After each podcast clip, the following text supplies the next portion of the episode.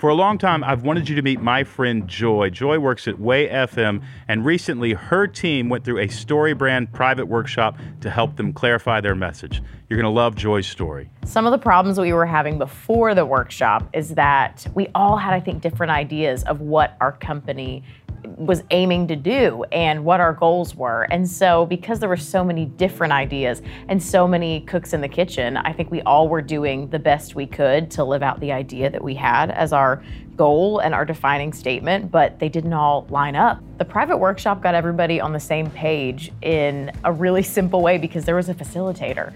And oftentimes we all are sharing what's important for our department and what we deal with every day, but having one person there just really streamlined that we all can come together at least in one area and one goal, and he was able to take all those ideas and magically make it into like one thing. One of the ways that my job's gotten easier since doing StoryBrand is that every single day I think I have a new filter with which to run through everything I'm doing and make sure it's aligning with the goals of the company so that it's going to be the best success that it can. At StoryBrand, we see this all the time. Your team is fired up, they're charging forward, but you're not gaining ground because everyone is going in a different direction. Our private workshops are a great way to get your team united around a common goal. I'm so glad it worked out for Way F M, and I know it will work for you. Thanks for your story, Joy.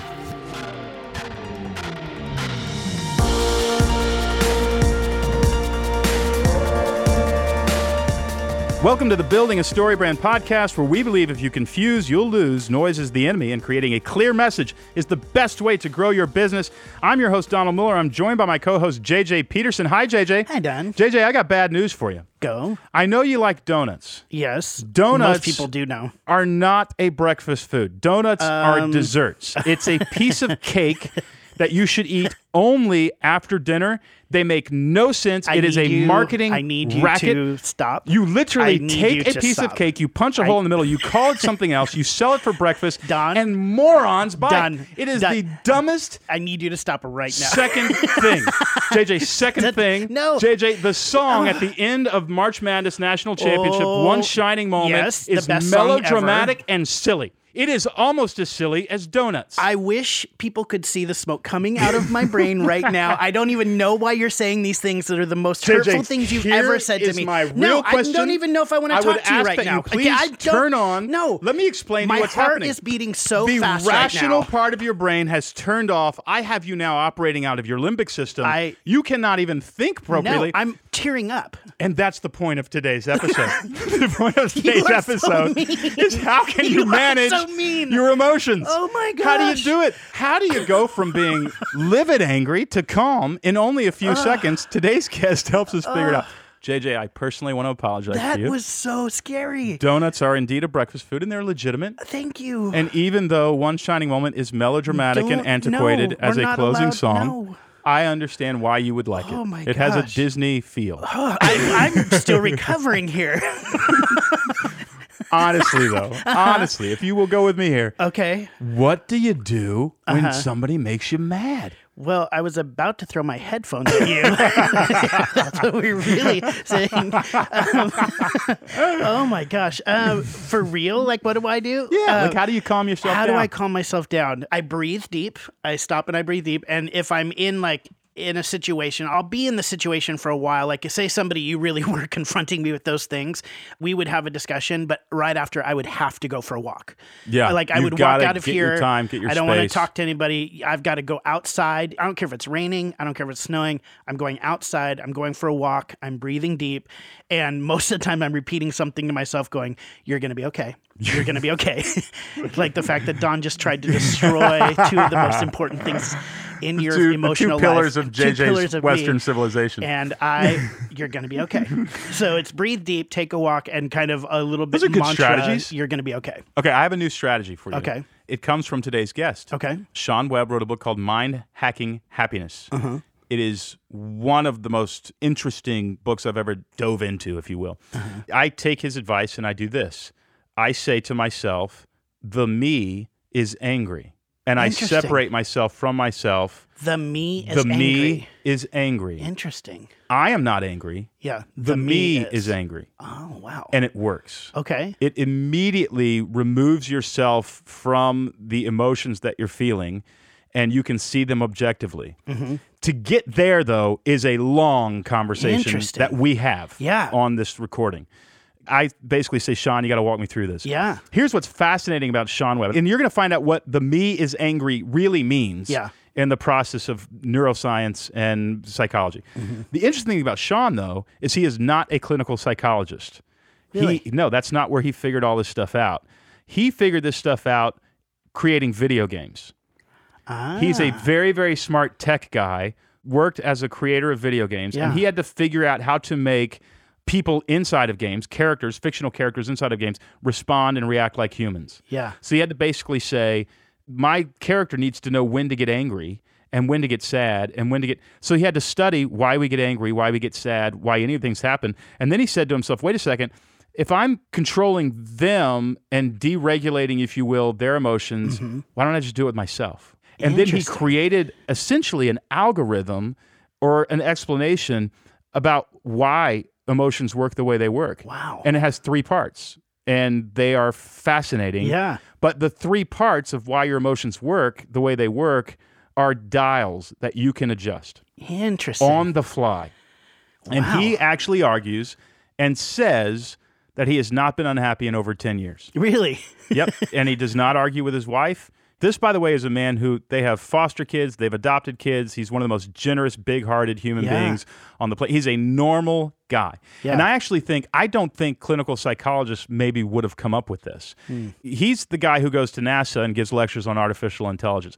And here's the other thing. Here's a teaser. Yeah. I have never, since the days of Blue Like Jazz and some of the memoirs that I've written, I've never openly talked about how my faith has evolved until the end of this interview. Really? It's at the end of this interview. And it actually hasn't theologically evolved much at all. Yeah. But more has become open to me, where yeah. I'm kind of going, maybe when Jesus said this, he wasn't talking about the way the evangelicals are defining it. He was actually talking about this. Yeah. And there's some spiral dynamics in there. There's some other stuff. So if you're curious about that, that's at the end of the yeah. interview. Because Sean has been on a spiritual journey from evangelicalism to wherever he's at now. He's way different than I am in, in some of that stuff. But I have enormous respect for yeah. the way his mind works, and so I'm curious. Well, the me is very interesting. That was perfect.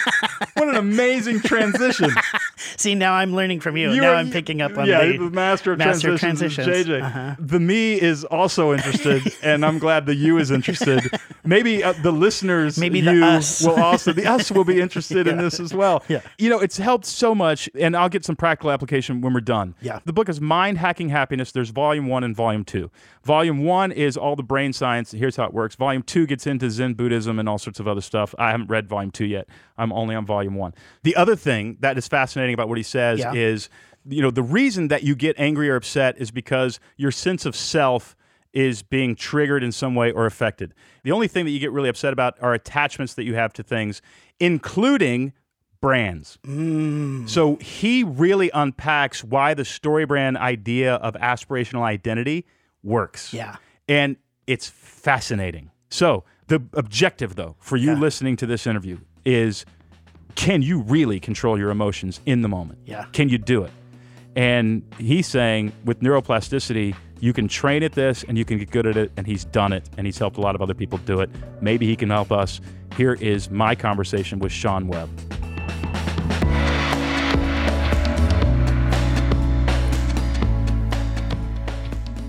Sean Webb, thanks for joining us. Thank you for having me. Hey, listen, in the introduction, J J and I talked a little bit about where you've come from in your career, the whole idea of making video games, artificial intelligence, that sort of thing. It's interesting because you're not a clinical psychologist. No. And you're not a practicing Buddhist or Buddhist monk or whatever. No. You came at all of this stuff from the left flank. Yes. And to me, I think everybody should now have to come to it from the left flank because it makes a lot more sense. Trying to figure out why human beings do whatever in the heck it is that we're doing and how to not wreck ourselves in the process. Yeah, and that's basically how I started with the whole process of, you know, inner discovery that kind of led to this whole thing that has birthed from this is, you know, I was trying to figure out my own limitations and the stuff that was creating my own you know, crap, I guess, right. is a great word for it. The things that were, you know, inhibiting me from being happy all the time based on, you know, because I had this early success with business and with professional life, and, you know, my personal life was good. And then there was this moment of, you know, I'm still not happy. Yeah. And I have all these trappings of wealth and success and, you know, all this other stuff. And it's like, but there's still something in there that's not right. And so I wanted to start digging within to figure out what that was. What you came up with and what you realized and what you discovered isn't anything new. This isn't anything that people haven't been talking about for thousands of years. What is unique about you, though, Sean, is you explained it in such a way that pretty much anybody could understand it if they applied themselves a little bit. You know, Hacking Happiness is your first book, and there's volume one and volume two. I really want to explain the framework in which you help us understand why we feel anger, why we feel sadness, why we feel joy, why we feel fear, why we feel boredom, all that stuff. First of all, why we feel it. And then second, how we can, you know, step outside of that feeling and just downregulate some of those feelings when they're out of control. If you will indulge me, because I learn more by teaching than anything else, can I teach you what I learned in your book and then you tell me where I'm wrong? Please. Okay. Okay, so basically happiness comes from two things. It comes from low expectations about what is going to happen and then a high perception of how good the thing that happened actually was anyway. Am I onto something there? Let's just stop there. You know, they talk about the happiest country in the world, I think, is Norway or Finland. And the reason that they're so happy is literally because they have low expectations about life. And you would actually think that would make them sad. But a lot of people think when you say, hey, have low expectations about life, they actually think you're talking about the second thing, which is your perception of reality should not be low. It should actually be extremely high. In other words, if you drop a bunch of spaghetti on the floor, you shouldn't say, dadgummit, I'm such a klutz. You should say, well, that made a pretty Jackson Pollock-like painting on the floor. And if you have that attitude about life, you're going to be happy. But you got to go in with low expectations and high perception. What do you call the second part? Low expectations is easy to say. What do you call the second part? Well, so the science that you're touching on there is exactly how the nervous system works, right? Our nervous system en masse is just a big comparator, and it's always comparing just two things. Right. And so when you put your hand on the stove, it never says, hey, this is one hundred eighty degrees, we need to move our hand. It says, hey, this is hotter than it was a second ago. And so then it sends you the difference signal, and you jerk your hand off the stove. Well, your emotions come to be in the same exact process, right? Because your emotions are created by your nervous system, inclusive of your brain. And the two things that it looks at are your expectation and or preference about whatever it is, and then a perception about whatever it is with your appraisal of whether that's good or bad, like an event that comes in to your perception or a headline or a piece of information or whatever it is. And then that creates an emotional reaction based on those two. Now, your expectation or preference sounds like something that we choose, but more accurately, it is something that is set automatically by the nervous system based on the things that you care about. And the rule of thumb is anything that you care about, be it your favorite sports team or your business project at work or the people in your life or, you know, the stuff around you that you own, that rule is it must be held at status quo or increased in value, or we're going to have a problem. We're going to have some type of negative reaction. Right. So there is a status quo that we're all experiencing, and that's very subjective. Yes. But we're all experiencing a status quo. Anything that improves upon that status quo is going to give us a kind of a happier emotion, and there's a bunch of those.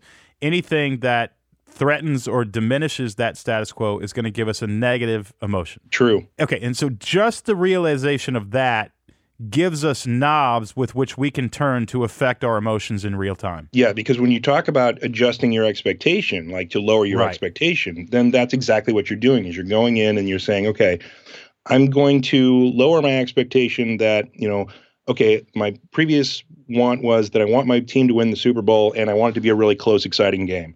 And so you can release the fact that, you know, if it's a blowout on your side, you'll say, okay, great, we won the Super Bowl, but the game sucked. You can release that and set your expectations differently to say, I don't care if we win by one hundred points or, you know, one point, I just want the win. Then that'll increase your happiness overall as a result of the game because you're setting your expectations. Or like if you go into a business meeting and you say, you know, I want these ten things to occur. Well, you know, okay, knock those down to maybe five or six or the core two or three that you really want to accomplish. And then if you get those done, you're going to feel a lot better about that business meeting than if you went in with all of these other different expectations set. I say this to people all the time who are young and getting married. I say, like, the worst thing that you can do for your marriage is to think that the other person is actually going to fix you. Right. Or fix your life. And I don't mean to lower expectations, say marriage really sucks, you're going to hate it. That's not what we're talking about. Right. We're talking about sort of unrealistic expectations about things. Yeah. And I got married older, so I was wise enough to know this thing isn't going to fix me. And I think Betsy and I have had three fights our entire marriage, right? Right. And that would be the main reason. The other thing is there's a third lever, and it's actually, I think, the most groundbreaking thing that is in your book. That is, when you talk about increasing, or what do you call it, homeostasis, if something threatens the status quo, it's a negative. If something is better than the status quo or improves the status quo, it's a positive. But the status quo itself about our life is perhaps fiction. And that fiction comes from your definition of self. And so let me explain your theory here. Anything that you care about at all, anything that registers an emotion, does so because you have associated it with yourself. So you use the example of, like, my puppy is here, Lucy. One night, Lucy went out to use the bathroom. It was two in the morning. I closed the door. She normally scratches on the door. I get back out of bed. I let her up. thirty minutes later, she's not scratching on the door. I get up. I realize the gate is open in the backyard. Lucy is now wandering the neighborhood at two a.m. I feel many things. Fear and sadness were the two main emotions. You would say, and I agree with you, that the reason I fear sadness and emotion is because I have associated Lucy with myself. In other words, I'm not worried about Lucy, I'm worried about myself. I'm not sad about Lucy, I'm sad about myself. And that is the only thing that can register emotion. So if I am a Seattle Seahawks fan, and hypothetically the Seattle Seahawks are in the Super Bowl against the New England Patriots, and they don't run the ball, and Russell Wilson throws a interception, and they lose the Super Bowl to Tom Brady and the New England Patriots, just hypothetically, I would feel anger, sadness, not because of the Seahawks and what they did, but because I have associated the Seahawks with myself. Yeah, and it sounds cruddier than it is. Because it does, because it makes it sound unromantic. You don't love your wife, you only love yourself. You don't love your kids, you only love yourself. Except if you realize that's a freaking genius system to make us care about the people around us. It doesn't diminish love and those things. Exactly. Okay. Exactly. And that's just how your simple nervous system can include all of the people and the things around you. Because you are not them, you are you. Right, exactly. Yeah. Right. You're you, but at the same time, your definition of you, your mind's self, where your all of your expectations or preferences come from for your equation of emotion, your mind's self is your definition of stuff that is you. Because there's this process in our brain, you know, it's run by the limbic system. And the limbic system is the primitive reptile brain just above the brainstem. And it yeah. constantly checks all of our surroundings for threats. And it says, okay, is this a threat? Is this person a threat? Is this idea a threat? Is this headline a threat? Well, then a second question must be answered. Well, a threat to what? Right? Okay, so now I need to have a laundry list of things that are me and the things that are not me so that I don't have to waste my time at threats that aren't me versus the threats that are me. So if I see a leaf cutter ant over there crawling up the wall, do I have leaves, right? That needs to be on my definition. If I have leaves, then that leaf cutter ant's a threat to me. If I don't, then I don't have a problem with that leaf cutter ant. Well, and they've proven this through fMRI studies where Jim Cohn at U V A, as a matter of fact, was one of the first to do so. He brought in two groups of folks and put one group in an fMRI and said, okay, give you a flash of light in your glasses, zap you on the ankle. We're going to watch your brain in between. And so they gave the flash of light. They watched the fear light up in the brain. And then they zap the ankle. So then they brought in another person next to the person in the fMRI and said, okay, this is a stranger.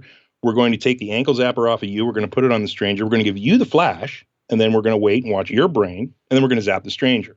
And they got what they expected there, which was no fear. It's like no right. threat to self. It was somebody else they didn't even know. Which if you stop the study there, you would say people are horrible. But then they did the next step. Right, exactly. So he did another thing that brought in a familiar, which is a person you know, like a person in your life, a significant other or a dear friend or whatever. And he said, okay, we're going to zap your friend now. And then he shone the flash of light in the glasses, paused to watch the brain, and the same exact areas of the brain associated with self, associated with fear, negative anticipation showed up when they're going to zap somebody you love. And so that basically proved that in the brain, people that we know get mapped to our sense of self, which is how our emotions arise associated with that person. And so then Tiffany Burnett White started to prove that, you know, brand connections, Apple, Android get mapped to ourselves, favorite sports teams get mapped to ourselves, you know, anything that we think is a portion of our world gets mapped to ourselves, all of our stuff, ideas of politics and religion. Sam Harris did some amazing studies on that kind of stuff to prove why we get all worked up over that kind of stuff on Facebook and everywhere else. So all this stuff gets mapped to yourself, at which point then homeostasis kicks in and says, okay, all these things must be held at status quo or increased in value, which is our expectation and preference. And then our perceptions come in, and how the perceptions measure those things that we care about. Then we have all of our emotional reactions. Okay, so two things I want to hit on. The first is we've got expectations, and then we've got perception of reality. Expectations or preferences, and then perception of reality. Those two things, I think everybody listening to this would go, okay, I can adjust those. You know, in a situation, you know, Viktor Frankl would say, he doesn't say it this way, but I do, he says, find a redemptive perspective on your suffering. You know, when something bad happens, the immediate knee-jerk reaction should say, well, well, how is this still making me better, and how is this still a good thing? I think we can all adjust expectations, and we can all adjust perception of reality. But Sean, how do we adjust or understand our subjective sense of self? Most people would go through this life without really thinking. First of all, they never realize everything they care about is just mind mapped and associated with their self. They don't ever realize that. Right. And then the second thing that they don't realize is that it is entirely subjective. And what I mean by that is your sense of self and what you're responding emotionally to may in fact not be you at all. It may be just a fictional creation. Now, here's where I'm going to blow everybody's mind. You sometimes, when you're angry at your wife, you don't say, I am angry at my wife. You say, the me is angry at my wife. Yes. What in God's name are you talking about? All right, so there's two ways to help you realize, and these are really cool because both of them help you rewire your brain because of its hard wiring that already exists. So it's like you can try to self-sabotage this process and it won't even work. You're going to change regardless of whether you want to or not, which is really cool. But the two things that happen, one is when you start to understand your emotional process and you start to see your emotional process in the way that we just spoke about it, two awesome things happen. One is a thick black curtain comes down between you and the emotional response that you're having. So you start to get your control of your existence back, because one of the first things that your limbic system does with a negative emotional reaction is shut down your thinking brain. Your prefrontal cortex gets yeah. turned off. Yeah. So that's bad, especially if you live in a professional world where you need to think your way out of a problem. When does that part of our brain get turned off? Is it when we are angry or when we are sad or all the above, or when does it get turned off? To varying degrees, immediately upon the limbic system starting to fire and bringing your attention into a negative emotional space. Is that because it's a survival fight or flight mechanism that says, hey, turn off your rational brain, we're going to turn on the squirrel brain and get through this and make it through? Yeah, exactly. Because one hundred fifty years ago, all the threats that we could experience were like a snake in the grass or a bear coming out of the woods or right. something like that, that we needed our legs to run from. And so we didn't want to waste any of our energy thinking. Amazing. Doesn't work today as well as it used to. Okay. So, you know, we're a business. We help people clarify their message, and we help people understand why people buy things. And one of the reasons we do that is we want to grow companies so that they can grow the middle class. The other reason is we feel like the wrong people have the microphone very often, and we want the right people to be able to clarify a message. Anyway, we deal a lot with marketing and branding. What do companies do from a branding perspective to get you to associate their products with their customer's sense of self? How do you program somebody to do that? That's the key, right? That's what marketing's been trying to do for the last, uh, you know, a couple hundred years, I guess, or more than that. You know, you need to create an attachment into the self-map of your target customers. It needs to be important to them. It needs to be something that brings value to them or that increases value of something on their self-map already, right? What's on their self-map? Well, that's what you have to figure out, right? You have demographics, you have um, groups of so people. So it's not who, all the same. Yeah, it's not all the same at all. You know, a lot of times, though, you can find those things that are common amongst a lot of people, such as, you know, improving their relationships with those around them, or improving the lives of their kids, or, you know, something that's very common. You're going to have a better time selling into something that touches the heartstrings, right? You want to create that emotional bond, which is why these companies spend millions of dollars trying to create good feelings around, you know, Coca-Cola. They don't ever say, hey, come drink our sweet, taste good drink. It's, hey, let's share a moment together. Hey, let's have this amazing experience that, oh, by the way, here's a big old Coke bottle in front of you to remind you that this can be a part of that experience, right?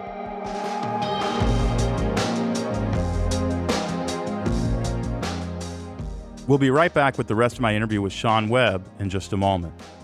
My friend Amy Lacy started a company, and in the first year she ran the company, she lost a quarter million dollars. She has a company called Cauliflower Foods. She lost a quarter million dollars, but she knew she had a cauliflower pizza crust that people were loving. She knew she could scale it up. A marketing agency came to her and said, look, for twenty-five thousand dollars a month, we'll help you do this. And she said, boy, you know, I'm already down quarter million. I know we can scale up. Twenty-five thousand dollars a month, a lot of money. I've just heard about this company called StoryBrand. I think I want to investigate that first, and then I'll get back to you. She came to us. She realized she really just needed to clarify her message, and she could probably run most of her marketing by herself as long as her message was clear. She did clarify her message. She did run her marketing by herself, and she did make six million dollars the first year. The first year after the quarter million dollar loss, she made six million dollars. The second year, which was last year, twenty eighteen, she made twenty million dollars. That company is booming. She never hired that marketing agency for twenty-five thousand dollars a month. She does buy a lot of marketing. She handles it in-house. twenty million dollars. That's the difference. Here's what Amy did. She showed up at a live workshop. She clarified her message. Then she actually hired one of our private workshop facilitators and got her entire team around a table to clarify the message, understand it, and then develop a plan to execute it. You need a private workshop for your company. Before you go spend a ton of money on marketing, you need a private workshop. Just go to storybrand.com slash private workshop, storybrand.com slash private workshop. Hire one of our facilitators. Don't go wasting a ton of money on marketing. Clarify your message. It worked for Amy. It has worked for hundreds and hundreds of other companies. It will work for you. Go to storybrand.com slash private workshop. Hire one of our facilitators today.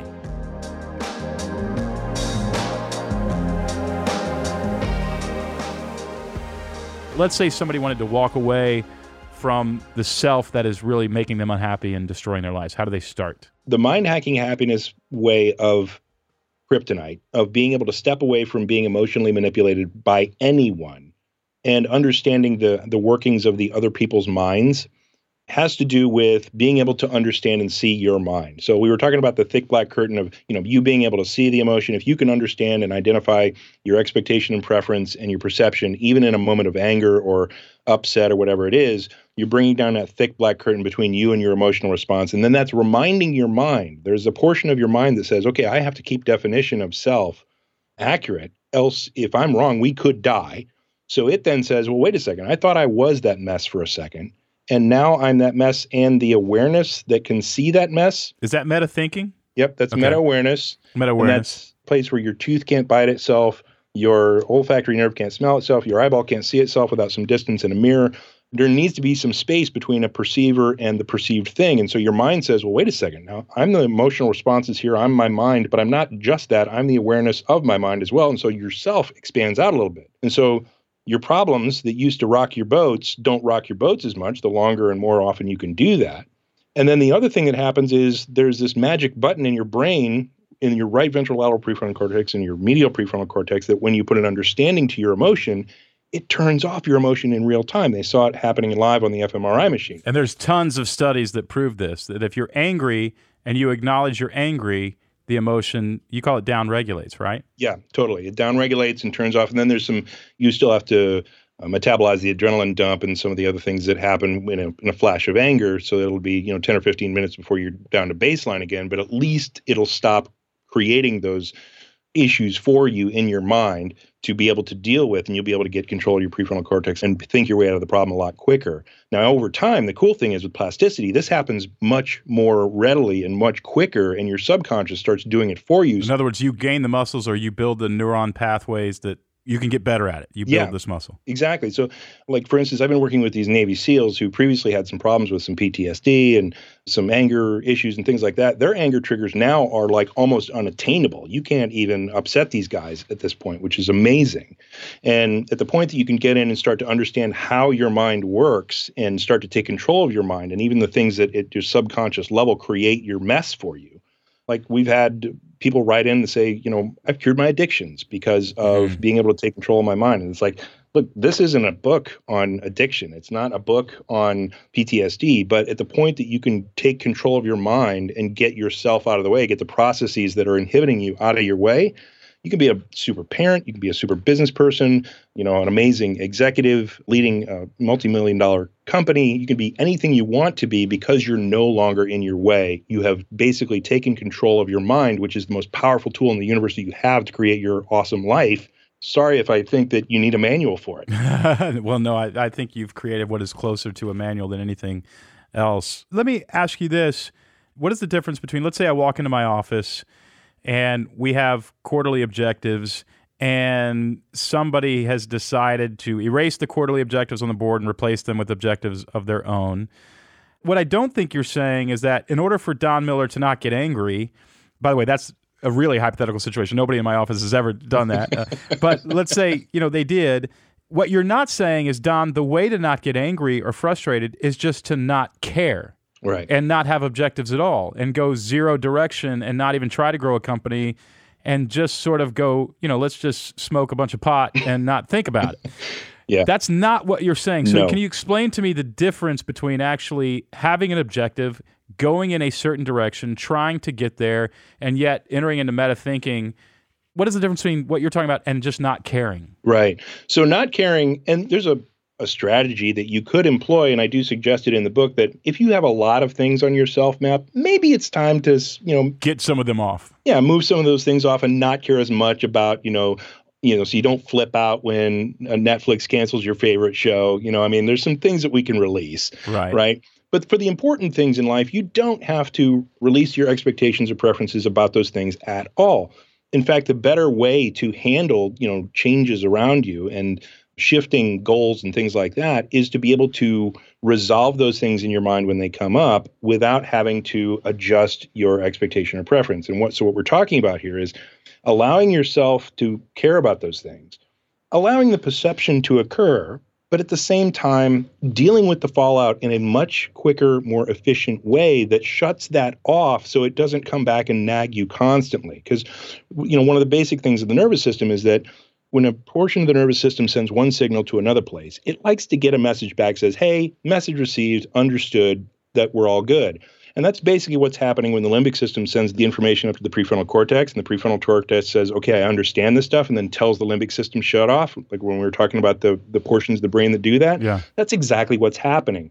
Well, when you can understand your angst with coming in and seeing the brand new goals on the whiteboard that have been changed midstream and they're moving the goalposts and stuff like that, you don't necessarily have to give up and just say, I don't care and whatever. You can still go to upper management and, and argue for, you know, let's not change those right now, or, you know, we're on track to hit these other goals or whatever it is.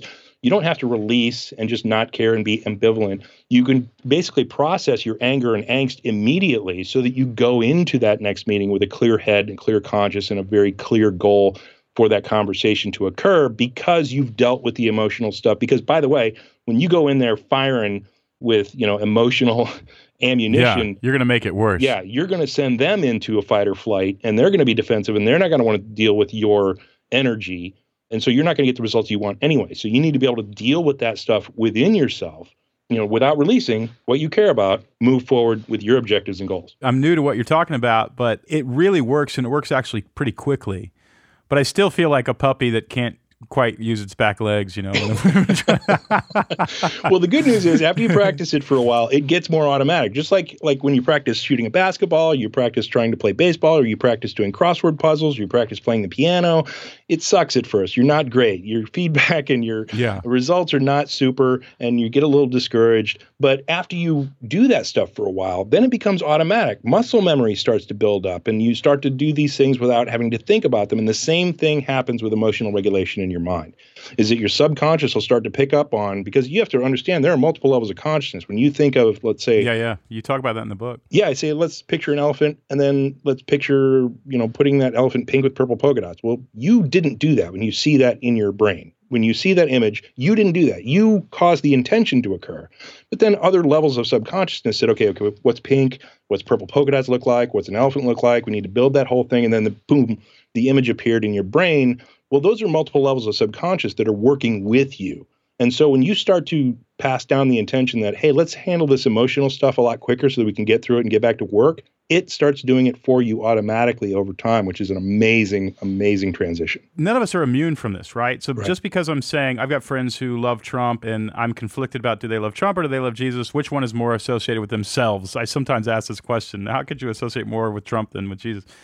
But let's not pretend I'm not doing something. And what I've done, perhaps without knowing it, is I consider, especially in political opinions, pragmatism and objectivity is what I associate with myself.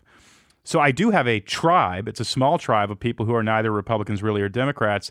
They just want the middle class to grow and have more money. And I refuse to join your team if you guys are going to do this stupid thing. And I refuse to join your team if you're going to do this stupid thing. Right. But that in itself is a team. And that energy is coming out of my sense or understanding of self. Yes. So is it good for us to go around and be very careful what we associate with self? And is there some sort of filter that you have that you said, you know what, that is really tempting, but it's not healthy for me to associate that with myself. I'm going to reject it. First of all, that in itself sounds like meta thinking, right? Is it? Yes. And then do you have a personal filter in which you do that? I do. I'm, you know, regarding attachments of self, I kind of see the self as kind of just, it's a survival mechanism of the brain. It's a laundry list of things that my brain wants to point to when it wants to define me. And I know from, you know, like even a deeper spiritual existence that this is just piled on top of the the real true existence that I have beneath all that stuff. And so I try to remain truthful to the deeper truth within me, the me that exists beyond just the mind's noise. And so when I try to mindfully decide what things I'm going to put onto my self-map, I'll ask myself a question, okay, so does this serve like the greater good of all mankind is a good one that I try to use. You know, you might think, oh, well, you know, he's a he's a lefty tree hugger. You know, there are a lot of things that get really complex about, you know, giving away uh, entitlements and things like that sometimes don't help people and they aren't, you know, greater good. There's like a limitation of of a lot of things that can occur that become very complex in there. But yeah, I just... I look at things and I say, is this going to serve the greater good? And then I try to do a bunch of math on all the potential outcomes of certain planks and things like that with politics. And then I try to figure out where I sit on a certain candidate or a certain position or whatever. But I'm very much like you. It's kind of the middle of the road, individual analyses of the different things that come up to make a decision uh, based on, you know, what the world is giving us. But I try to just say, okay, if this is going to be the least harmful to the most folks, then I'll be for that. It's comforting for me to hear that you haven't completely rejected the idea of self at all. No, I mean, it's something we have to live with. It's a have to live with, and and maybe it's God's design that it is actually quite beneficial in terms of the survival of the species. Let me ask you this, because I know from your book, and actually I don't know from your book, but certainly from previous interviews that I've watched you on, you grew up evangelical. I did. As did I.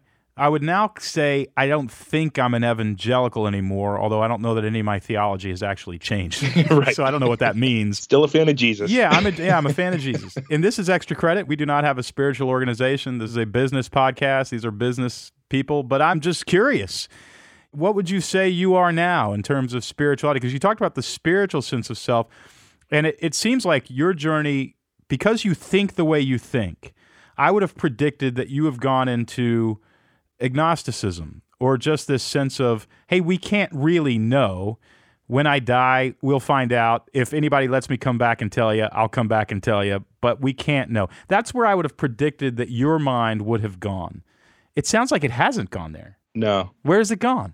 You know, there's this group of folks uh, that were directly after the time of Jesus, that were these Gnostics, right? And the the whole basis of their movement was that they knew, you know, Gnosticism is knowledge. Is that the, the, the Gospel of Thomas? Yeah, those yeah that kind okay, of yeah. stuff. And yeah. so it was a knowing that, you know, a spiritual energy that permeates absolutely everything throughout all space and time does exist. It's a knowledge. It's like I've transitioned from faith, not to need the faith anymore, into a knowledge of the whole thing being intelligent and the whole thing being conscious. And this is a high level of spiral dynamics, right? Or a low level. I don't remember if it goes up or down. Right. Let me ask you a yes or no question, which I know you probably don't like that because it doesn't allow for nuance, but then I'm going to ask a follow-up question which will make it make sense. All right. When Sean Webb dies, is Sean Webb's sense of self gone? Well, the physical sense of self, certainly. I mean, the the meat suit sense of self that it says, you know, I'm Sean, I'm a male, I'm, you know. But are you having conscious experiences in which you identify as the person who was formerly Sean Webb? Right. Which is really funny, because after Prince died, he probably went, I'm the person who was formerly identified with the person who was formerly identified as Prince. But you, do you see what I'm saying? Do you think that that's going to exist? That's a meta joke, by the way. If you Right, yeah. Here's what I believe will happen to me. Is that, you know, we're definitely connected to consciousness all over the place. And Eaton Science is even suggesting that we are through our microtubules of our neurons, and that's where all the magic happens and yada, yada, yada. So there's going to be a portion of my existence that goes away. And that'll be, you know, my individual personal existence that's connected with this quote unquote meat suit or body or whatever it is. Right. That I then make room for whatever's next that can adapt to the changing environment that this earth is. I think it's an amazing system, by the way, that's been set up, that we yeah, yeah. are impermanent and we get out of the way of whatever, you know, comes next that can handle the changes in the environment. That's awesome.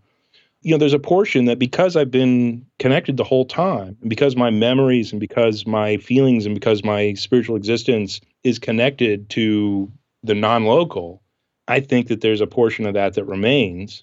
And you know, that's what we've been calling heaven, so to speak, is that when, you know, our existence continues and this is just a portion of it. And when we're done, we continue. And I think I already know the answer to this question, because it's obvious that that does not terrify you. And here's what I mean by that. The whole sense of self, the self construct, the false self, whatever, it's a survival mechanism. Yeah.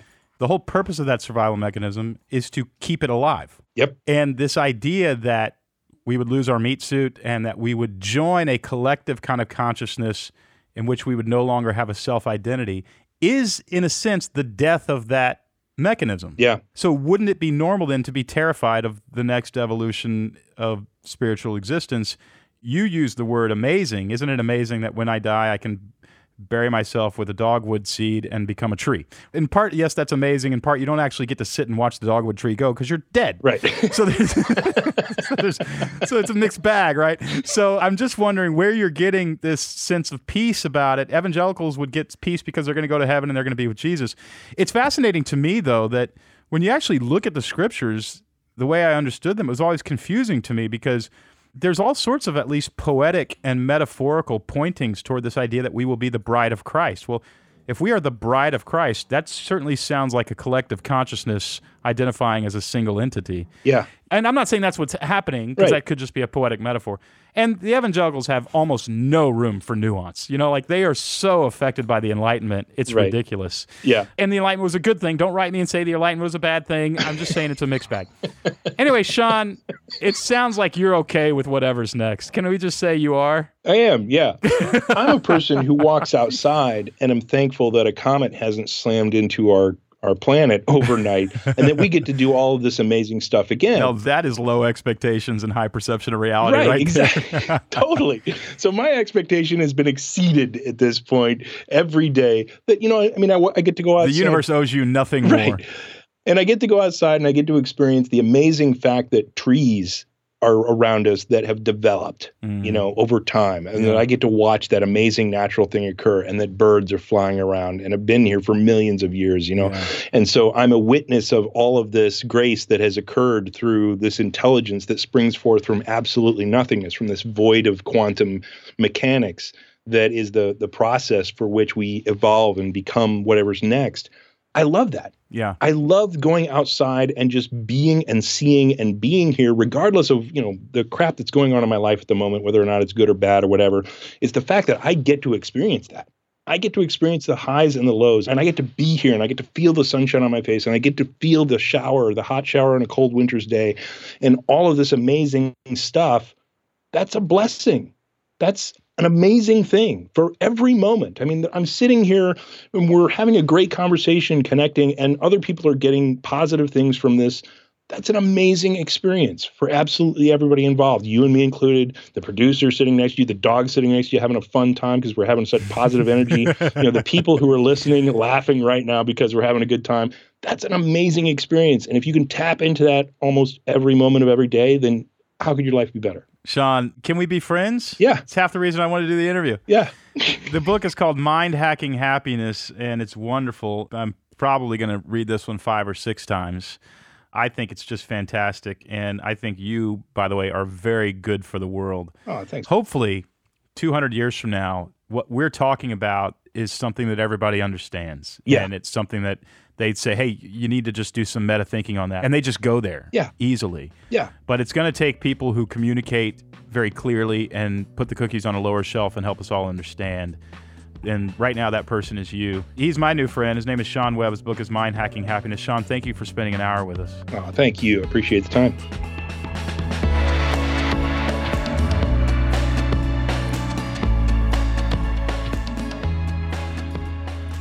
Mind-bending. Seriously. Yeah. I mean, really mind-bending. Yeah. I hope everybody, you know, maybe this is one of those things I'm geeking out on that nobody else no, gets. No, I don't think so. I think this is like one of those things that has the potential to be a game changer in I think people's so. lives. And I yeah. think, you know, like I said, hopefully it's not two hundred years, but hopefully fifty years from now, people say, hey, you should do some meta thinking about that. You should yeah. remove yourself from yourself and analyze yourself as a creature that thinks it's being objective, but is yeah. actually being quite subjective. And maybe the self that you think is yourself is a piece of fiction. Yeah, just it's that. Pretty huge. You know, practically just in terms of adjusting the dials, lowering expectations, raising this yep. awareness of the goodness around you.